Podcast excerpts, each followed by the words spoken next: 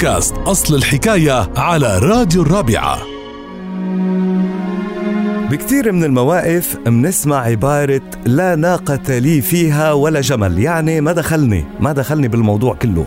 من أين أتى هذا المثل أو هذا القول المأثور؟ هي قصة الحارث بن عباد الذي رفض المشاركة بحرب البسوس الشهيرة بين تغلب وربيعة. وكان سبب الحرب إنه كليب قتل ناقة البسوس.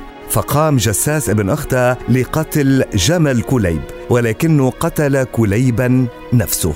فاشتعلت الحرب بين أبناء العمومة ولما دعا ابن عباد إلى الحرب رأى أنها حرب غير محقة لا لطرف الزير سالم أخو كليب المقتول ولا لطرف مرة ابن ربيعة والد جساس القاتل. فأبى النزول والمشاركة وقال لا ناقتي فيها ولا جملي فصارت الجمله مضرب للمثل وبتدل على البراءة من أي مشكل.